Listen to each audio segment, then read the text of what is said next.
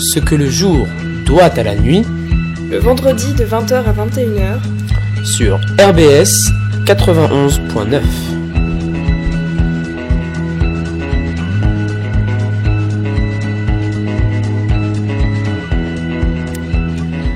Bonsoir amis éditeurs, ce que le joie à la nuit vous retrouve ce soir pour une spéciale cinéma. Alors j'entends déjà Grégoire crier au scandale « Oui, le lobby lyonnais fait de l'ingérence dans le club radio de Sciences Po Strasbourg !» Et oui Grégoire, ne t'en déplaise, ce soir l'invention des deux frères lyonnais Louis et Auguste Lumière le cinématographe est à l'honneur. Alors ce soir, amis auditeurs, laisse-nous t'entraîner dans les salles noires sur grand écran. Blottis-toi au fond de ton fauteuil rouge moelleux et accueillons ensemble nos trois joyeux lurons du soir. Alors on va commencer euh, bah tiens, par la plus jeune, Noémie. Bonsoir Noémie. Bonsoir. Euh, tu peux parler dans le micro. euh, Noémie, alors donc tu vas nous parler de cinéma. De quoi vas-tu nous parler ce soir euh, Je vais parler de l'adaptation euh, du roman Fahrenheit 451. D'accord, très bien. À côté, il y a Léo. Bonsoir Léo. Bonsoir. Tu reviens de, je la semaine dernière, ouais. Ouais, c'est ça. Et, euh, et du coup, moi, je vais vous parler des, des documentaires au cinéma. D'accord. Et on finit, on commencera, mais du coup là on finit par Quentin. Bonsoir Quentin. Salut Estelle. Qui est de retour. Ouais, je suis trop content d'être là sur RBS, trop bien. Et ben voilà. Et du coup, euh, bah moi je vais parler de comment on fabrique un film parce que c'est une sacrée galère et je trouve ça assez intéressant. D'accord, bah très bien, on reviendra là-dessus. Euh, donc voilà, vous êtes bien sur RBS 91.9, il est 8h02 et vous êtes dans ce je vois à la nuit, une spéciale cinéma. Alors le cinéma c'est un peu une aventure, hein. en écrivant euh, cette introduction, je pensais est-ce que les, les, ouvriers des usines Lumière qui ont été filmés euh, en sortant de leur usine ce jeudi 19 mars 1895 se doutaient qu'ils étaient les premiers acteurs d'une industrie aujourd'hui devenue mondiale et presque titanesque? Certainement pas. Alors aujourd'hui, le cinéma est un peu partout avec nous. Hein, il commence donc dans les salles noires, on l'a dit, il se prolonge sur nos canapés, il est maintenant même à l'école, où on l'utilise comme un outil pédagogique. Il est aussi partout dans les médias, il nous inonde, hein, ça n'a échappé à personne. Le psychodrame autour des Oscars 2017, où le prix du meilleur film a tout simplement été remis au mauvais lauréat, bref. Et puis le cinéma inonde aussi tous nos rêves et nos fantasmes. Qui n'a jamais rêvé d'être Isabelle Adjani ou, ou, Emma Stone, rien que pour une journée? Voilà. Alors vous allez me dire que c'est très bien tout ça, mais le cinéma, est-ce que ça sert à quelque chose? Alors bon, les philosophes primaires vous diront que par essence, l'art ne sert à rien. Mais je suis pas tout à fait d'accord. Pour moi, le cinéma, c'est avant tout diffuser des idées. Euh, par exemple, dans le cinéma d'Agnès Varda ou Roger Vadim, c'est moderniser l'image de la femme. Euh, le cinéma, ça peut être aussi de la propagande politique. Euh, elle peut être communiste chez Eisenstein ou complètement fasciste chez Leni Riefenstahl. Et puis plus récemment, tout simplement, c'est la mobilisation de Hollywood contre les péripéties politico-médiatiques de Donald Trump. Enfin bref, le cinéma est un instrument d'expression, de critique et donc de pouvoir. Et alors pour finir cette introduction, le cinéma a quelque chose d'universel. Il est multiple, divers et chacun peut y trouver ce qu'il cherche, de l'action, de la romance, de la science-fiction, enfin bref.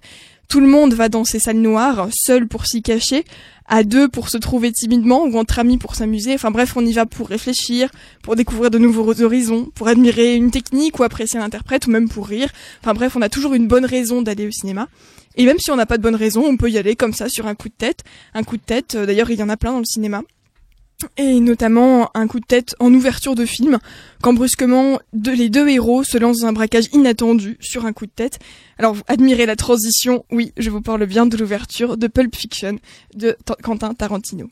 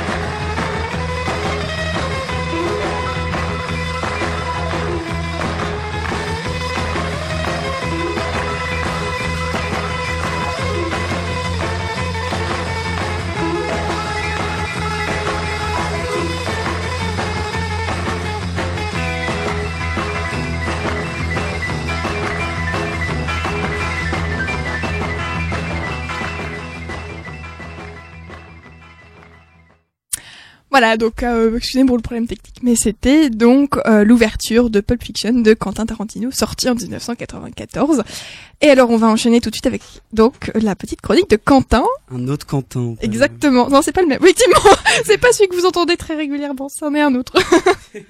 Euh, ouais, alors on a beau euh, se vanter d'avoir un cinéma très prolifique en France, en réalité on ne sort pas un film si facilement, au contraire il faut suivre des procédures et des chemins de traverse, et c'est ce à quoi je propose qu'on s'intéresse, la fabrique du cinéma français.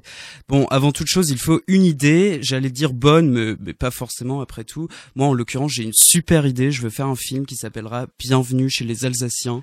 Il va falloir que je retranscrive ça dans un scénario et que ça plaise à un producteur qui trouve de l'argent pour réaliser ce film. Et oui, on va avoir besoin de beaucoup de thunes parce que vous allez voir que fabriquer un film, ça coûte très cher, 5 millions en moyenne en France. Alors mon producteur achète les droits de mon scénario et va de ce pas trouver des financements.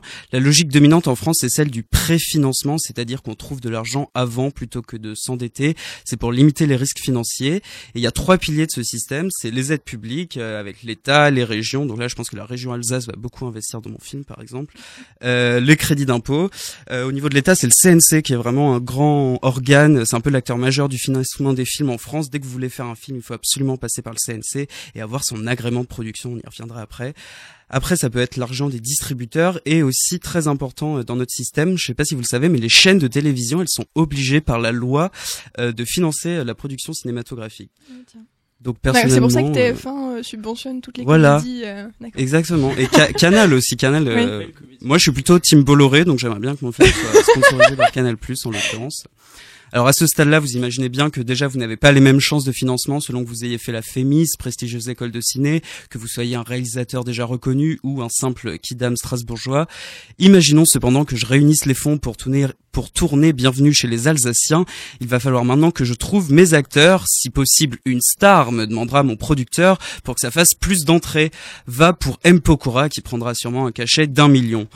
Il faut aussi repérer les lieux du tournage quelques semaines à l'avance et constituer une équipe. Pour un film moyen, on a environ 30 personnes sur le plateau, sans compter les acteurs.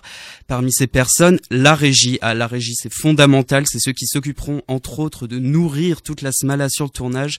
Ça paraît anecdotique comme ça, mais c'est un, un tournage, c'est tellement long et ennuyant que la seule chose à quoi tout le monde se raccrochera pour tenir jusqu'au bout, c'est la bouffe. Autant dire qu'il faut assurer et que ça occupe une bonne partie du budget.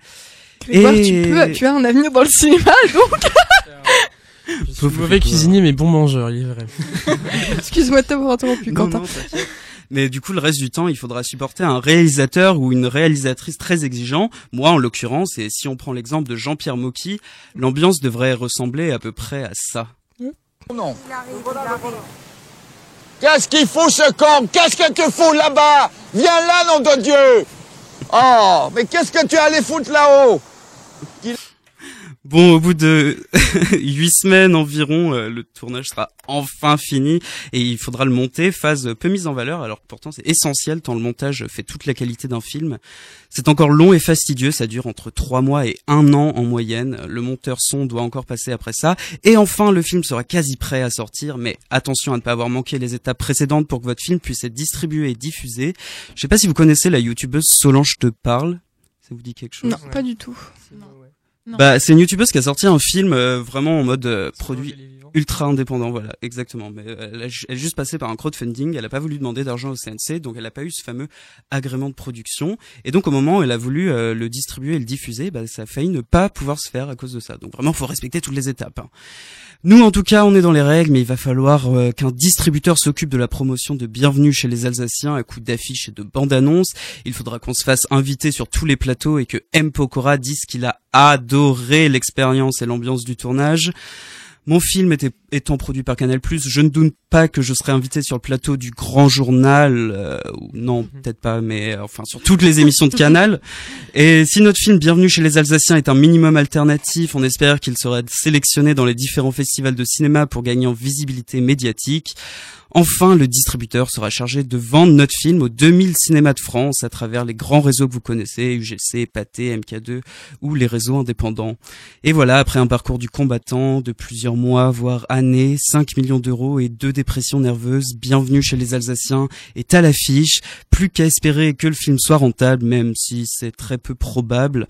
Peu importe, à vrai dire, puisque ce qui compte avant tout, c'est l'exception culturelle française et alsacienne en l'occurrence. Merci Quentin. Euh, moi, je vais juste réagir parce que donc là, tu tu nous fais par le menu toutes les toutes, toutes les difficultés qu'on peut avoir en tant que réalisateur. Moi, je voudrais juste, enfin, après, euh, c'est une simple remarque. Euh, là, il y a depuis le 1er mars en salle, il y a le film de Grand Corps Malade qui, euh, s'appelle Patient, qui est en fait une adaptation de son livre qu'il a écrit en 2012 euh, sur euh, le, la rééducation de, de tétraplégiques incomplets dans un centre, euh, enfin voilà pour handicapés. Et, et, il a très bien expliqué d'ailleurs que c'était comment c'est un film qu'il a cherché à faire en dehors des sentiers battus. il a pas voulu prendre de d'acteurs très connus. Enfin tous ces acteurs sont des grands inconnus, mais du coup ça a donné une, une certaine force au film, etc. Il a aussi galéré pour les. Tu, parlais justement des chaînes qui euh, qui produisent les films, etc. Il expliquait que les chaînes demandaient oui, oui, mais vous voudriez pas rajouter ça ou enlever ça dans votre scénario, enfin bon. Mm-hmm. Et euh, et pour le coup, il a réussi à faire un film qui est qui est pas vraiment indépendant, mais genre qui, qui sort un peu de ce truc-là. Et enfin voilà, je te dis, elle notifie. Et il est très bien, allez le voir au cinéma. Ouais, non, je l'ai pas vu, alors je sais pas, je sais pas dire. Mais bon, je pense que il s'appelle quand même Grand Corps Malade. Il est un peu connu, alors il a au moins cet argument. Il a cet argument-là. Ouais. Est-ce que vous y avez quelque chose à rajouter pour vous Grégoire, je sens que ça te démange. ouais, bienvenue en Alsace, du coup, ça... bienvenue chez les Alsaciens, ça donnerait quoi, du coup? On ferait ça à Souffle-Weiersheim euh... ouais, exactement. Une petite poste, euh, on mangerait de la... Qu'est-ce que tu veux du coup, mais, mais c'est vrai qu'il y aurait les équivalents, on mangerait du Munster au, du Munster au lieu de, de, de Maroilles, on pourrait... Euh, Qu'est-ce qu'il y a encore dans ce film On pourrait faire pipi dans l'île. Je, je me suis des souvenirs très embrumés. De la bière, de la bière. Dans le, le tour de tous les, de tous les, les de, de, tous les Vinchtube. Voilà, faire le tour de tous les Vinchtube. Ça y est, je perds le nom. Je perds mes mots. Ça y est. Euh, bon, eh bien, alors, euh, on va peut-être, on va passer à la musique suivante. Alors, je, Grégoire va se moquer de moi parce que c'est une vieille musique. C'est Michel Legrand, Les Demoiselles de Rochefort, et je tenais particulièrement à la passer parce que Les Demoiselles de Rochefort ont fêté leurs 50 ans hier. Le film est sorti il y a 50 ans. Et, euh, et bon, après, c'est à mon, à mon niveau à moi, mais c'était un grand témoin de petite fille. Et donc, je tenais absolument à vous passer la chanson certainement la plus connue euh, du film. Nous sommes de sœurs jumelles, nées sous le signe des Gémeaux, mi face à la ré, mi, fa, sol, sol, sol, ré. Toutes deux demoiselles, ayant eu des amants très tôt. Mi, fa, sol, la, mi, ré, ré, mi, fa, sol, sol, sol. Nous fûmes toutes deux élevées par maman, qui pour nous se priva, travailla vaillamment. Elle voulait de nous faire des érudites. Et pour cela vendit toute sa vie des frites. Nous sommes toutes données le père inconnu. Cela ne se voit pas mais quand nous sommes nus Nous avons toutes deux au creux des reins c'est fou. Là un grain de beauté qu'il avait sur la joue. Nous sommes deux sœurs jumelles, nées sous le signe des Gémeaux. Mi fa sol la mi ré, ré mi fa sol sol sol ré. Et mon ritournelle, les calembours les bons mots. Mi fa sol la mi ré, ré mi fa sol sol sol. Nous sommes toutes deux joyeuses et ingénues, attendant de l'amour ce qu'il est convenu d'appeler coup de foudre. Ou sauvage passion. Nous sommes toutes deux prêtes à perdre raison. Nous avons toutes deux une âme délicate, artiste passionné, musicienne, acrobate, cherchant un homme beau, cherchant un homme beau. Bref, un homme idéal, avec ou sans défaut, nous sommes deux sœurs jumelles, nées sous le signe des Gémeaux. Mi fa sol la mi ré, ré mi fa sol sol sol ré do, du plomb dans la cervelle, de la fantaisie à gogo. Mi fa sol la mi ré, Je n'enseignerai pas toujours l'art de l'arpège. J'ai vécu jusqu'ici de leçons de solfège, mais j'en ai jusque là la province m'ennuie. Je veux vivre à présent de mon art à Paris. Je n'enseignerai pas toute ma vie la danse. À Paris, moi aussi, je tenterai ma chance. Pourquoi passer mon temps à enseigner des pas? Alors que j'ai envie d'aller à l'opéra. Nous sommes deux sœurs jumelles, mais sous le signe des Gémeaux. Mi fa sol la mi ré, ré mi fa sol sol sol ré do. Deux cœurs quatre prunelles à embarquer allegretto. Mi fa sol la mi ré, ré mi fa sol sol sol ré do.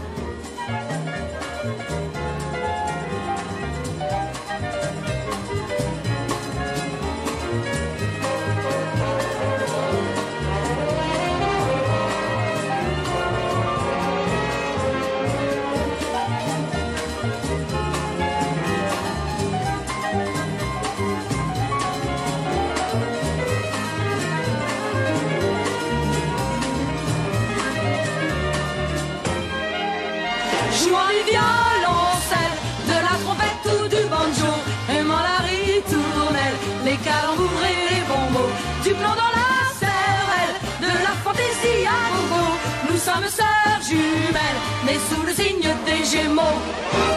Et voilà, c'est les sœurs jumelles de Michel Legrand, grand compositeur de musique, euh, de films, euh, et qui a, enfin, qui a d'ailleurs inspiré, on en reparlera peut-être plus tard, euh, les musiques de La La Land, euh, qui, euh, qui est sorti au mois de janvier. Je vois Grég- Grégoire rigoler. Alors, on va tout de suite écouter maintenant Noémie, qui va nous faire euh, une critique ou une présentation? Ouais, une, une présentation, ouais. D'accord, bon, vas-y, on t'écoute.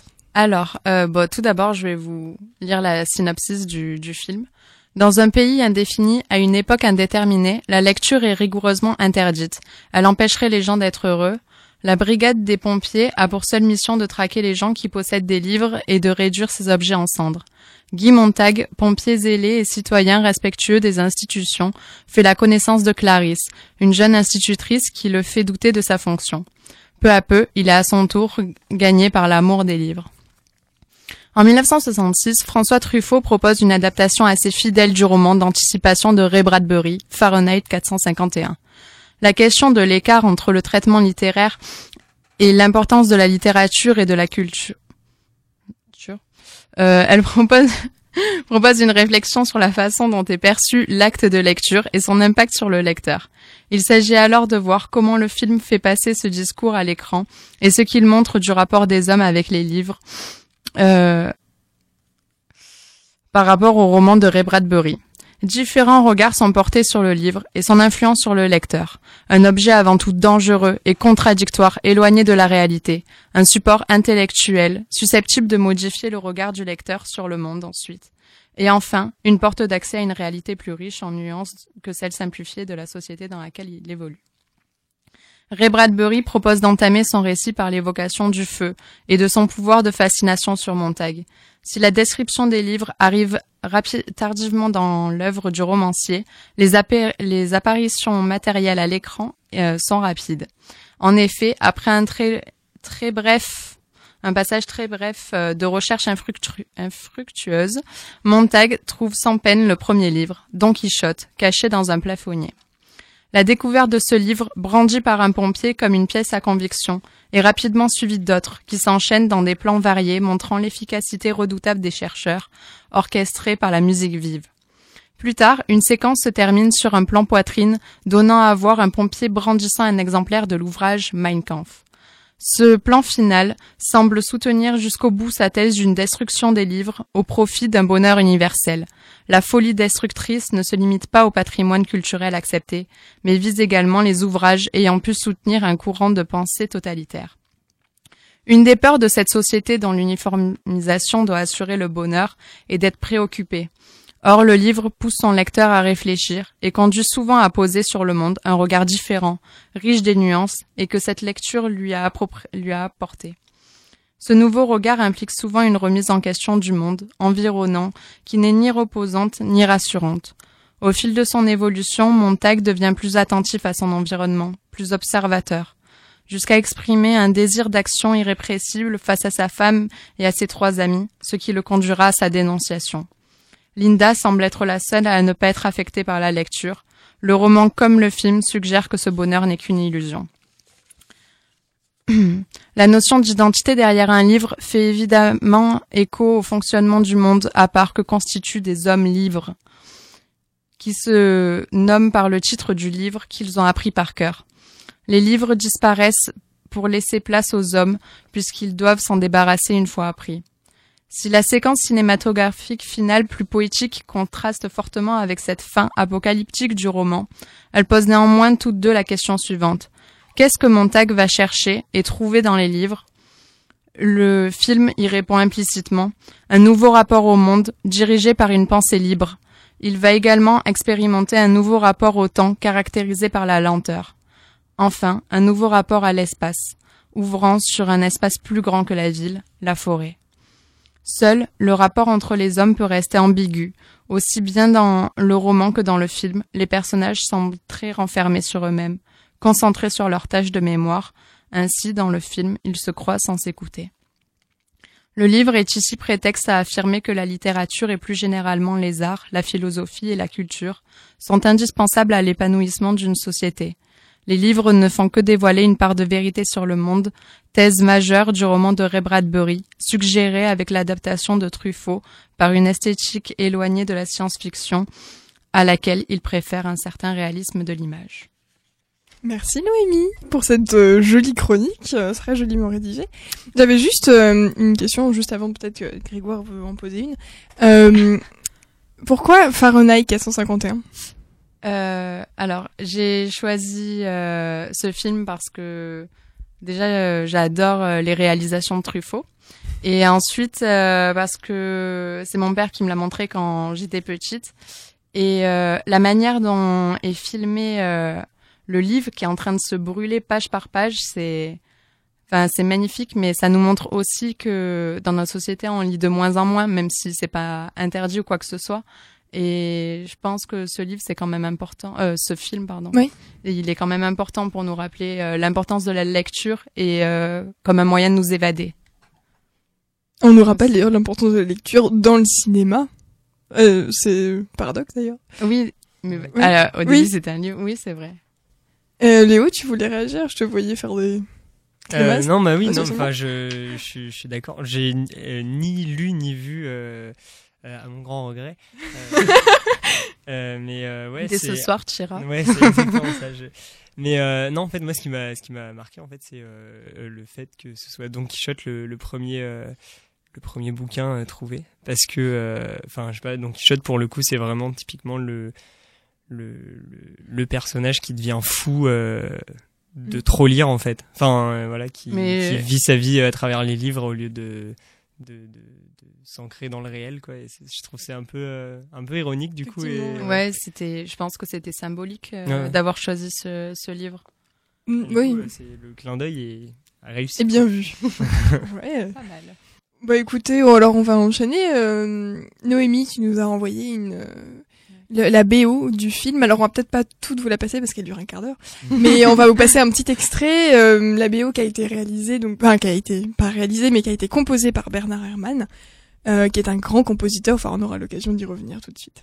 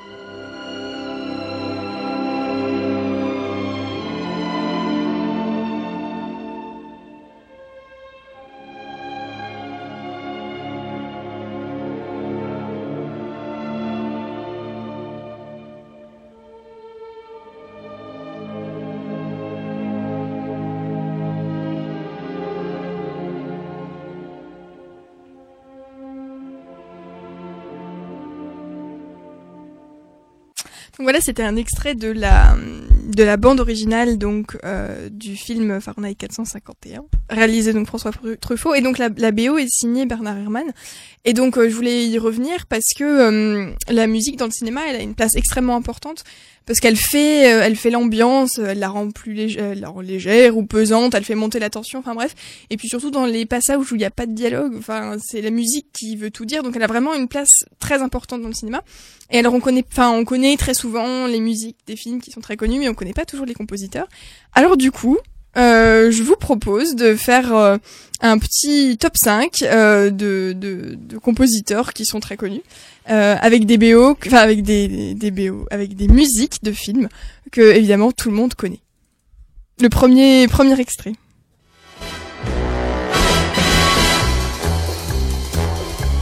Vous pouvez dire le film que c'est je, je suis seul à avoir le, le son dans mon casque alors que moi je suis incapable de répondre en plus parce que je suis trop nul.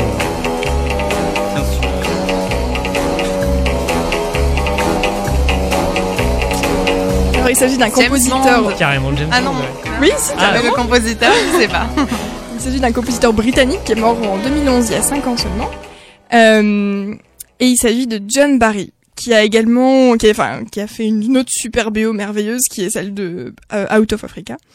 Euh, et mesurer un peu que euh, ce générique euh, du Dong Dong Dong Dong de James Bond, euh, il a été entendu, on, on estime qu'il a entendu par, chut Grégoire, qu'il a été entendu par en moyenne une personne sur sept euh, sur la Terre depuis la création de James Bond. Donc un septième de l'humanité a déjà entendu cette musique. À vous dire, enfin à vous dire à, à quel point c'est universel, quoi. Tellement c'est dingue. Alors deuxième extrait.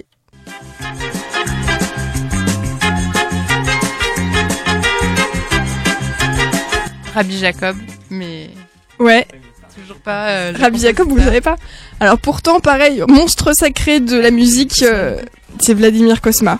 C'est monstre sacré du, de, la musique de, de films français. Donc à l'origine, Vladimir Kosma, c'est en fait c'est un compositeur qui est roumain, qui est réfugié en France depuis 1963. Euh, c'est un peu le voilà ce que je disais, c'est un peu le pape de la musique en matière de cinéma français. Il a fait euh, beaucoup de BO de films de Louis de Funès, donc euh, Rabbi Jacob et La Lula Cuisse. Euh, il a fait la BO du Père Noël est une ordure. Il a fait la BO de La Boom, de La gloire de mon père. Enfin, il a été un peu partout depuis 50 ans. Et euh, ce que je trouvais assez intéressant, c'est que euh, donc il est roumain, et, il vient de Roumanie, qui était une dictature euh, euh, communiste qui était extrêmement dure, euh, qui était par, pas connue parmi pour être parmi les plus dures, et qu'il expliquait qu'il a appris la musique parce que pour lui c'était le seul moyen d'expression. Enfin voilà, c'était une anecdote que je voulais euh, vous donner à propos de Vladimir Kosma. Euh, extrait suivant.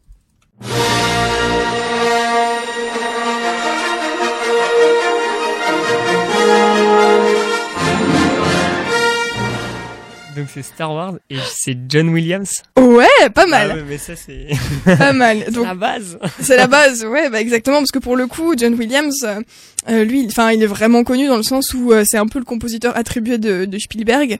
Euh, il a fait les BO de Dans la mer, de E.T., d'Indiana Jones, de, Ger- de Jurassic Park, et donc évidemment, il a fait euh, la BO de John Williams, enfin de, de Star Wars, pardon, pour George Lucas, euh, donc en 74, et qui est toujours, enfin voilà, pareil, film emblématique, musique emblématique, enfin bon, voilà, voilà.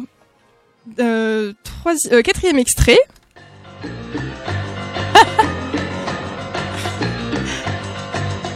Vous connaissez ça? Vous pas Ouais, pas mal. Et alors, le compositeur, alors il est pas très connu parce qu'il a fait, enfin on connaît pas, enfin moi je connaissais pas en tout cas ses autres BO. C'est euh, Laszlo Schifrin, c'est un compositeur argentin qui travaille entre la France et les États-Unis depuis les années 60. Et en fait, nous on le connaît pas plus que ça parce que il a fait beaucoup de films euh, pour la télé aux, États-Unis, de séries, etc. Donc bien sûr, évidemment, Mission, Mission Impossible est la plus connue. et D'ailleurs, enfin voilà, c'est la seule que tout le monde connaît, mais du coup, je me devais quand même de le citer euh, dans, le, dans le top 5. Alors, et le dernier extrait.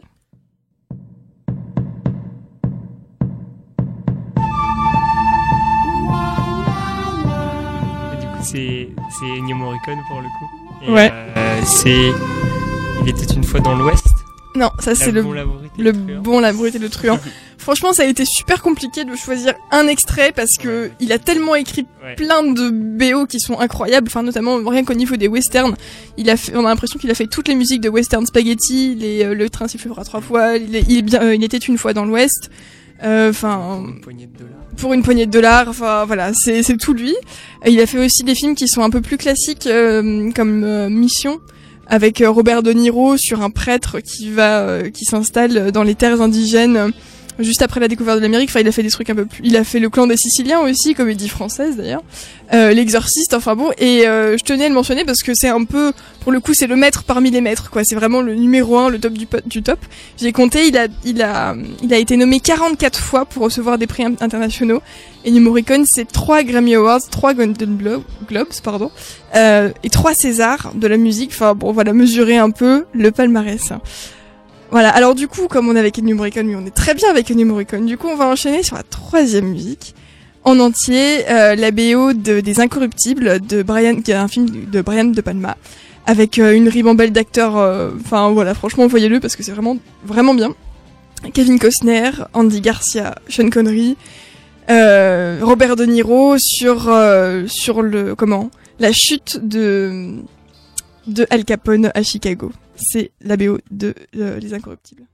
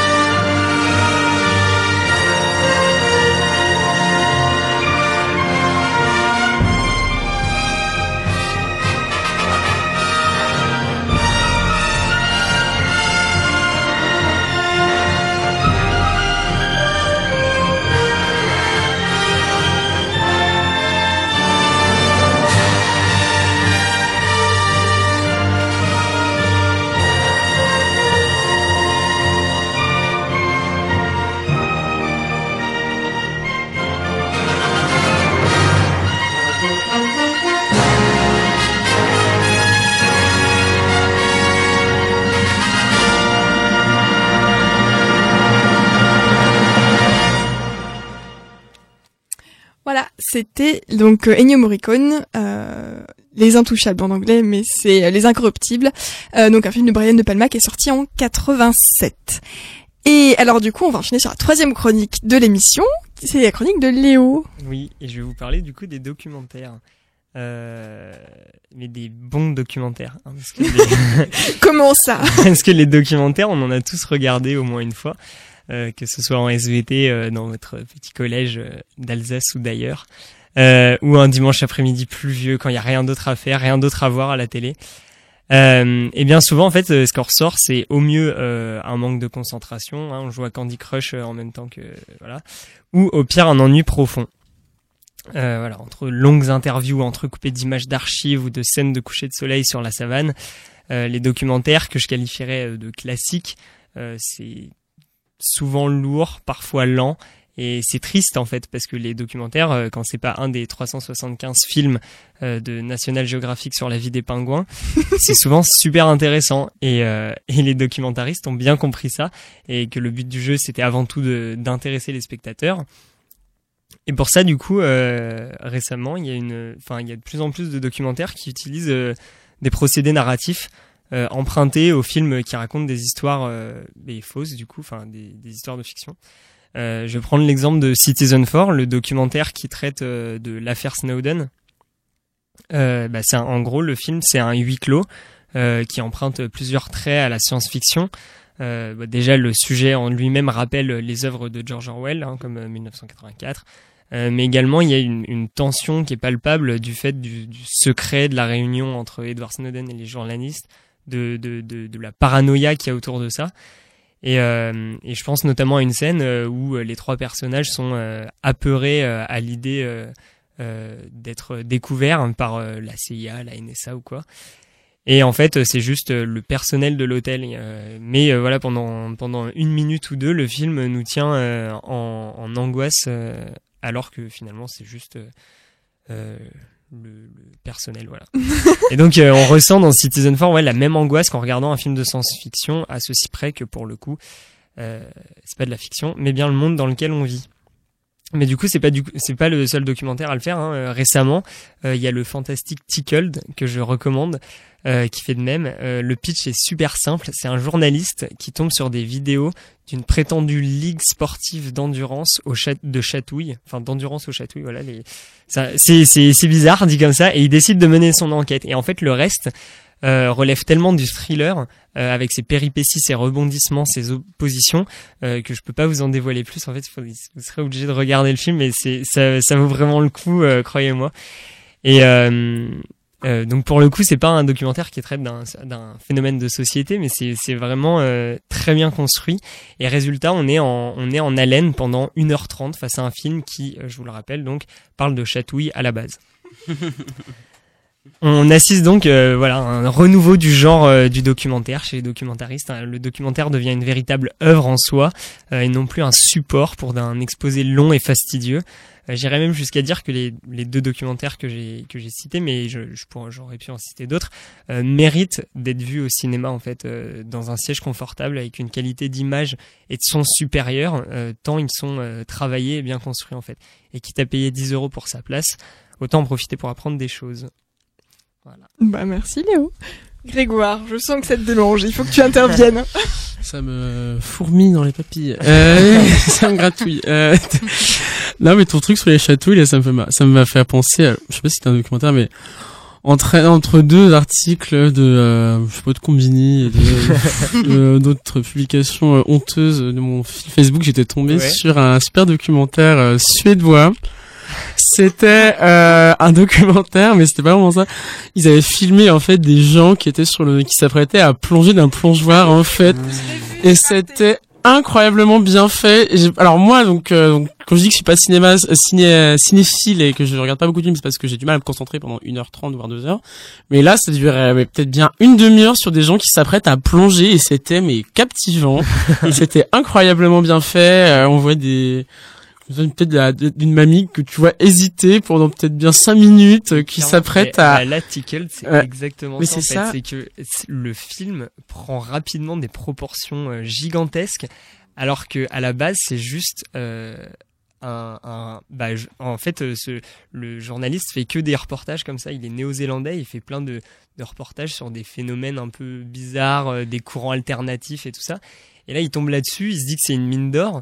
Et en fait, euh, il, il s'adresse très vite à un mur, en fait, et il se dit c'est pas possible. Enfin, euh, que ce soit qu'il y ait autant de secrets vis-à-vis de de- de- d'une ligue de d'une ligue sportive quoi enfin aussi bizarre soit-elle et en fait ça prend vite des proportions immenses et genre il y a enfin il y a de la manipulation des attaques euh, euh, ça parle de, de, de, de, de recours en justice et voilà quoi, c'est c'est ouf et, et vraiment, il- ce film est, est captivant quoi. Euh, ouais, mais c'est vrai que parler de documentaire en plus, ça fait, euh, je pense, que ça peut faire débat parce que je sais pas si vous avez suivi la, la glorieuse euh, 42e cérémonie des Césars et euh, le meilleur documentaire, c'était Merci Patron, un film de, François Ruffin. de Très bien François aussi, Ruffin. Alors, j'ai, euh, j'ai pas encore revu, mais alors, je super. souhaitais le voir. De- Tu disais quelque chose Il est super. Il est bien. Ah ouais. J'irai le voir parce que c'est vrai que François Ruffin, c'est vrai qu'il m'avait, il avait un peu secoué la cérémonie, ça faisait un peu de bien parce qu'il est arrivé, euh, ce qui me surprend beaucoup, c'est qu'il est arrivé, il a fait un superbe speech vraiment engagé, euh, il avait les larmes aux yeux à la fin quand il parlait de ce, de ce petit couple euh, d'anciens ouvriers de l'VMH qui, qui euh, mettait en, je sais pas si tu parlais un peu, si vous pouvez un peu parler mieux du film que moi, peut-être. Ouais, c'est hyper touchant en plus parce que c'est euh, c'est un, un couple euh, qui du nord euh, de la France en fait qui a été licencié et euh, ben ils peuvent plus rien payer, euh, ils sont à la limite d'être euh, illettrés et c'est leur euh, fils qui fait les factures et tout ça. Donc eux, ils ont aucun moyen de s'en sortir. Et en fait, François Ruffin, il arrive un peu il se présente pas comme tel, mais ça fait un peu le héros euh, qui essaye euh, de, enfin, de le sauver de l'entreprise capitaliste. Et, euh, et alors euh, tout le déroulement, mais euh, je m'attendais vraiment pas à ça. Non seulement c'est drôle, en plus on s'attache euh, vraiment aux personnes. Enfin, c'était super bien filmé. J'ai, non, c'était très bien. Et moi, ce qui, ce qui m'avait surtout intrigué et presque choqué, c'est qu'il est arrivé, bon, il est arrivé sur scène avec un super t-shirt, merci, euh, Oui. Merci Bolloré. Merci Merci Bolloré.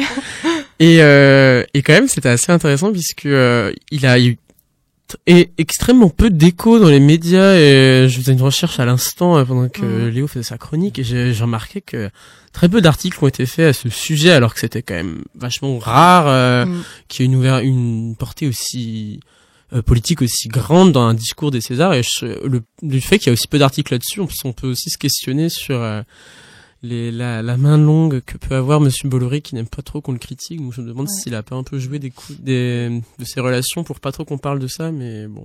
Oui. On en parle dans des médias indépendants comme RPS ce soir. et C'est ça qui fait la force de cette émission, voilà.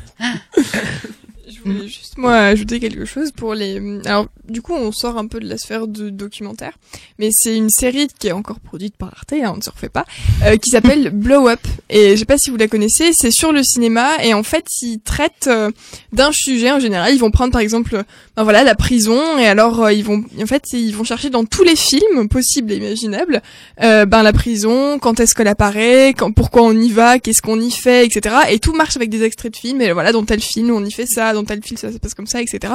Et ils font ça avec tout un tas, alors avec beaucoup des acteurs, qu'est-ce que c'est que Brigitte Bardot, qu'est-ce que c'est qu'Yves Montand, etc.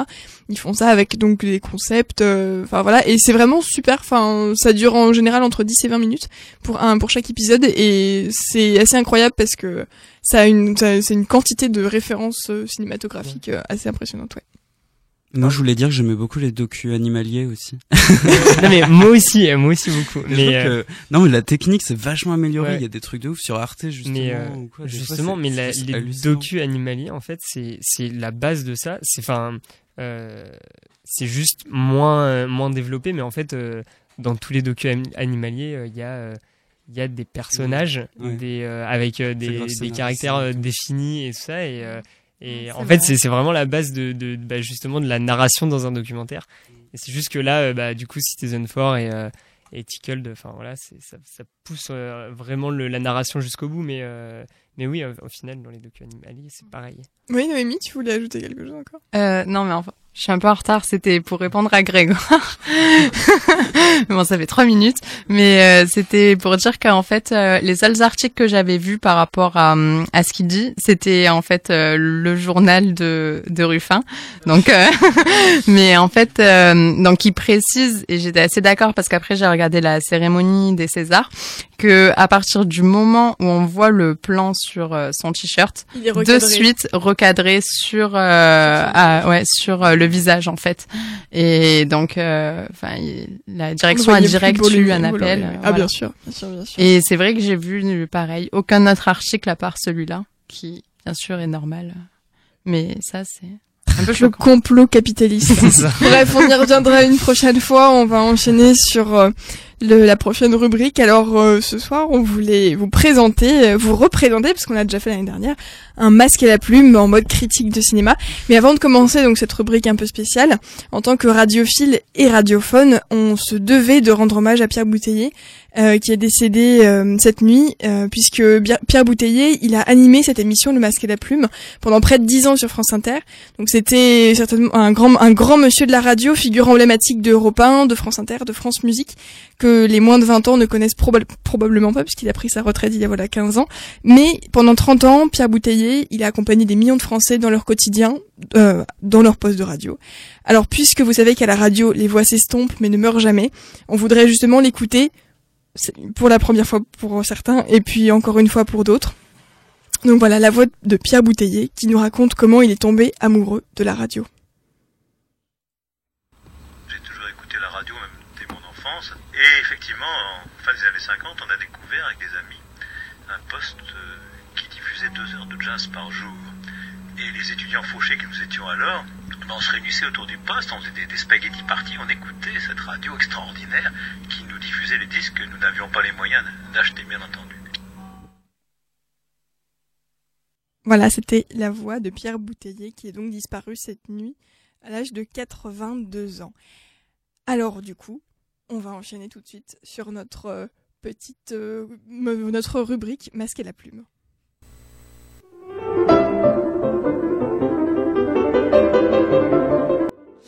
Le masque et la plume sur RBS 91.9. Alors ce soir nous sommes avec euh, plein de petits chroniqueurs. Euh, nous sommes donc avec Quentin, avec Léo, avec Noémie, avec Grégoire qui est là aussi pour parler de cinéma. de loin, de loin, il fait coucou. Euh, alors d'abord on voulait commencer par le début et je voulais savoir quel est le film que vous recommanderiez à quelqu'un et pourquoi? Alors on va peut-être commencer par Quentin.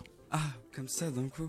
De comme ça d'un coup. Euh, Je sais pas, c'est un peu compliqué, mais je dirais un des premiers films qui m'a vraiment marqué, c'était un film de Almodovar, lequel, euh, je pense que c'était euh, Tout sur ma mère, c'est comme ça qu'il s'appelle. Ouais. Ouais. Et il m'a vraiment marqué. Alors pourquoi je le recommanderais, je sais pas, parce que vraiment ça, tout de suite, ça ouvre sur le cinéma et sur ce que le cinéma peut faire passer en termes d'émotion, et c'est très très beau.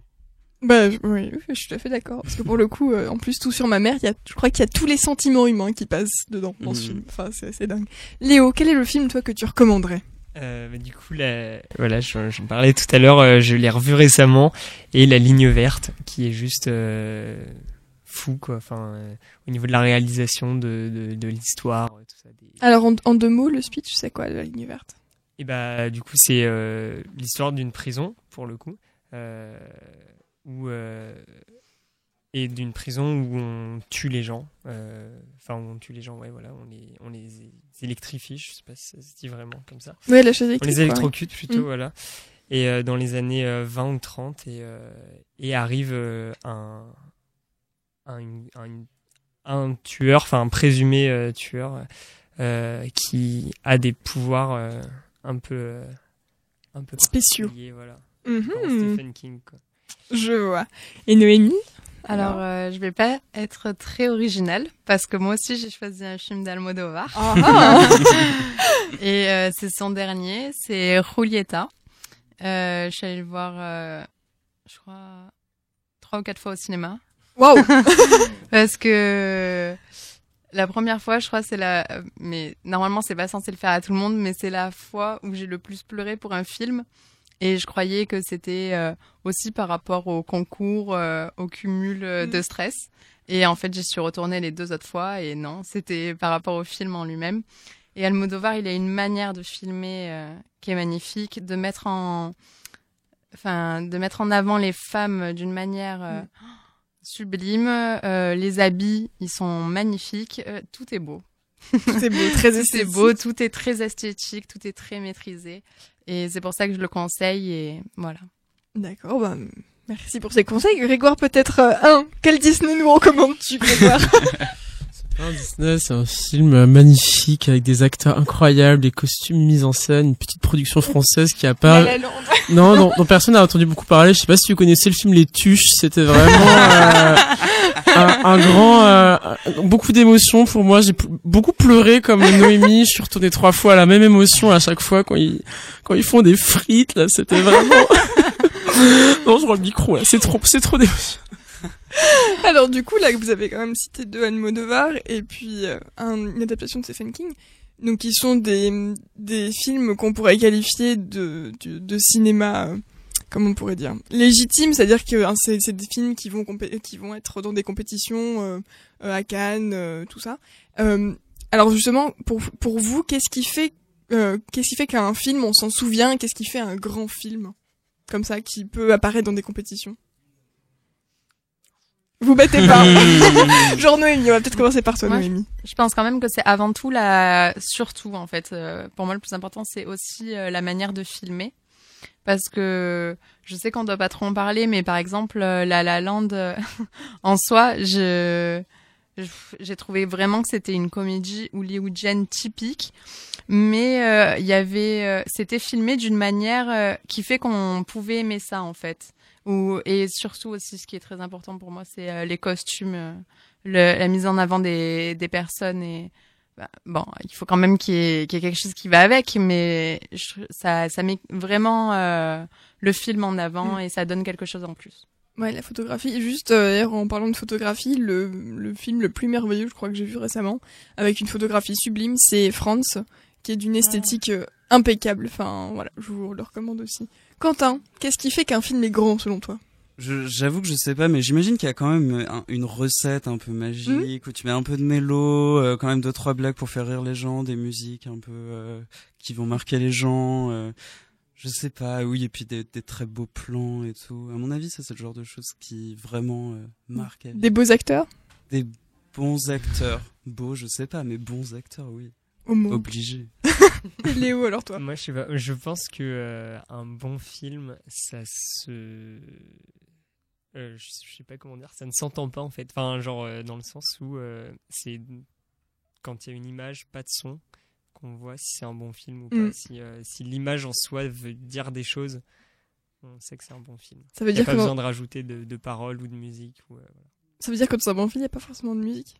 Pardon? Est-ce que, est-ce que ça veut dire Ah, que dans euh, un bon bah, film, il n'y a pas forcément de musique, Pas- ou alors que la musique est pas mais je- importante? je, pense que quand un réalisateur réussit à faire dire autant de choses à une image qui a, qui a, bah, qui a du son, euh, c'est c'est tout gagné, je pense. Mais j'imagine qu'il y a aussi un truc euh, sur la durée, genre un bon film, euh, il doit pas trop vieillir. Genre si un bon film a été réalisé Ouais. dans les années 60, bah nous en le regardant maintenant, on doit toujours trouver qu'il est bon. C'est un bon film. Ce qui Mm. marche pas pour tout, je pense. Mais alors, du coup, ça voudrait dire que, je sais pas, moi, des films comme Rabbi Jacob ou Le Père Noël est une ordure, ce sont des grands films?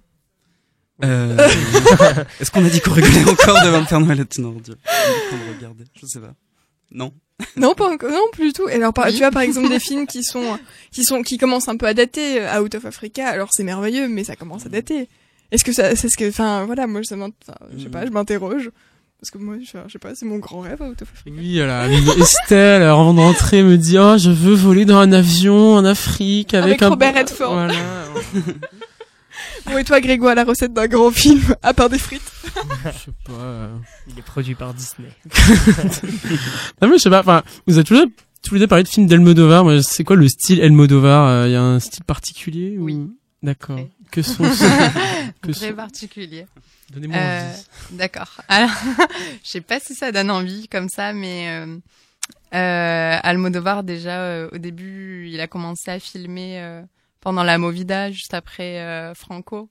Donc euh, c'était vraiment une période euh, où tous les réalisateurs étaient un peu déjantés suite à à l'oppression de la dictature. Et euh, ces films, ils mettent beaucoup en œuvre euh, les homosexuels, les femmes, les, hum, les transsexuels, les histoires de viol, mais d'inceste. Mais en fait, tout ça dans un contexte... euh, quand on le dit comme ça, ça fait un peu... euh, ouais, c'est ça, c'est que c'est pas mélodramatique ouais, c'est jamais dans le film. mélodrame, ouais. Il y a C'est... toujours, euh, il y a toujours une pointe d'humour ou quelque chose Ouais. comme ça. euh. Ouais. Et en fait, il y a toujours euh, ce truc qui fait que on trouve euh, toutes ces personnes euh, au final normales, alors qu'elles n'ont pas du tout un quotidien euh, normal et d'ailleurs euh, souvent très atypique. Mais euh, on arrive quand même à, à très bien s'identifier à elles. Alors donc un, un, un grand film sur des personnes qui ne sont pas normales. C'est peut-être ça la recette. euh, bah merci de nous avoir écoutés sur RBS 91.9. Notre émission arrive déjà à sa fin. Euh, on vous retrouvera la semaine prochaine avec Grégoire euh, et puis d'autres. On va faire une émission un peu spéciale euh, consacrée à l'humanitaire et on aura des gens qui ont de l'expérience en la matière. Voilà, on vous embrasse bien fort. On vous retrouve vendredi prochain sur RBS 91.9 à 20h. D'ici là, portez-vous bien.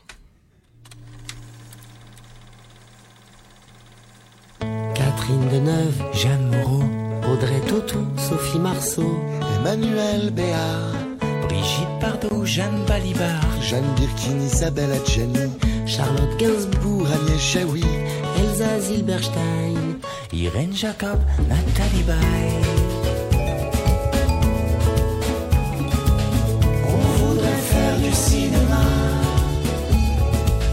Mélanie Laurent, Arletty, Brigitte Delpy, Marie-Sophie L, Rosie Vart, Marianne Chazelle, Juliette Binoche, Béatrice Dalle, Brigitte Fosset, Ariel Dombal, Marion Cotillard, Fanny Ardant, Sarah Bernard.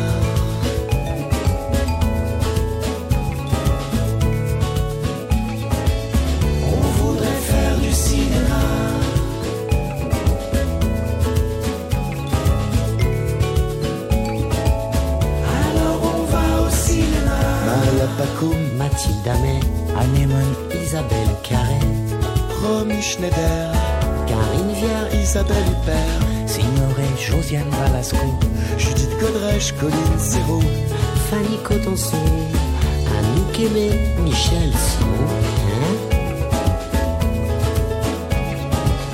On voudrait faire du cinéma.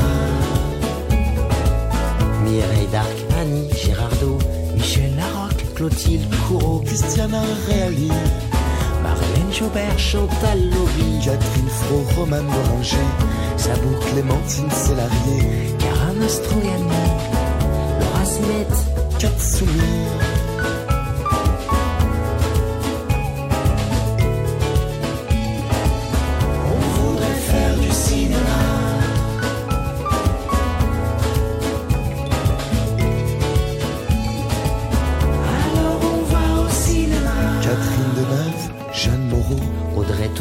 Sophie Marceau,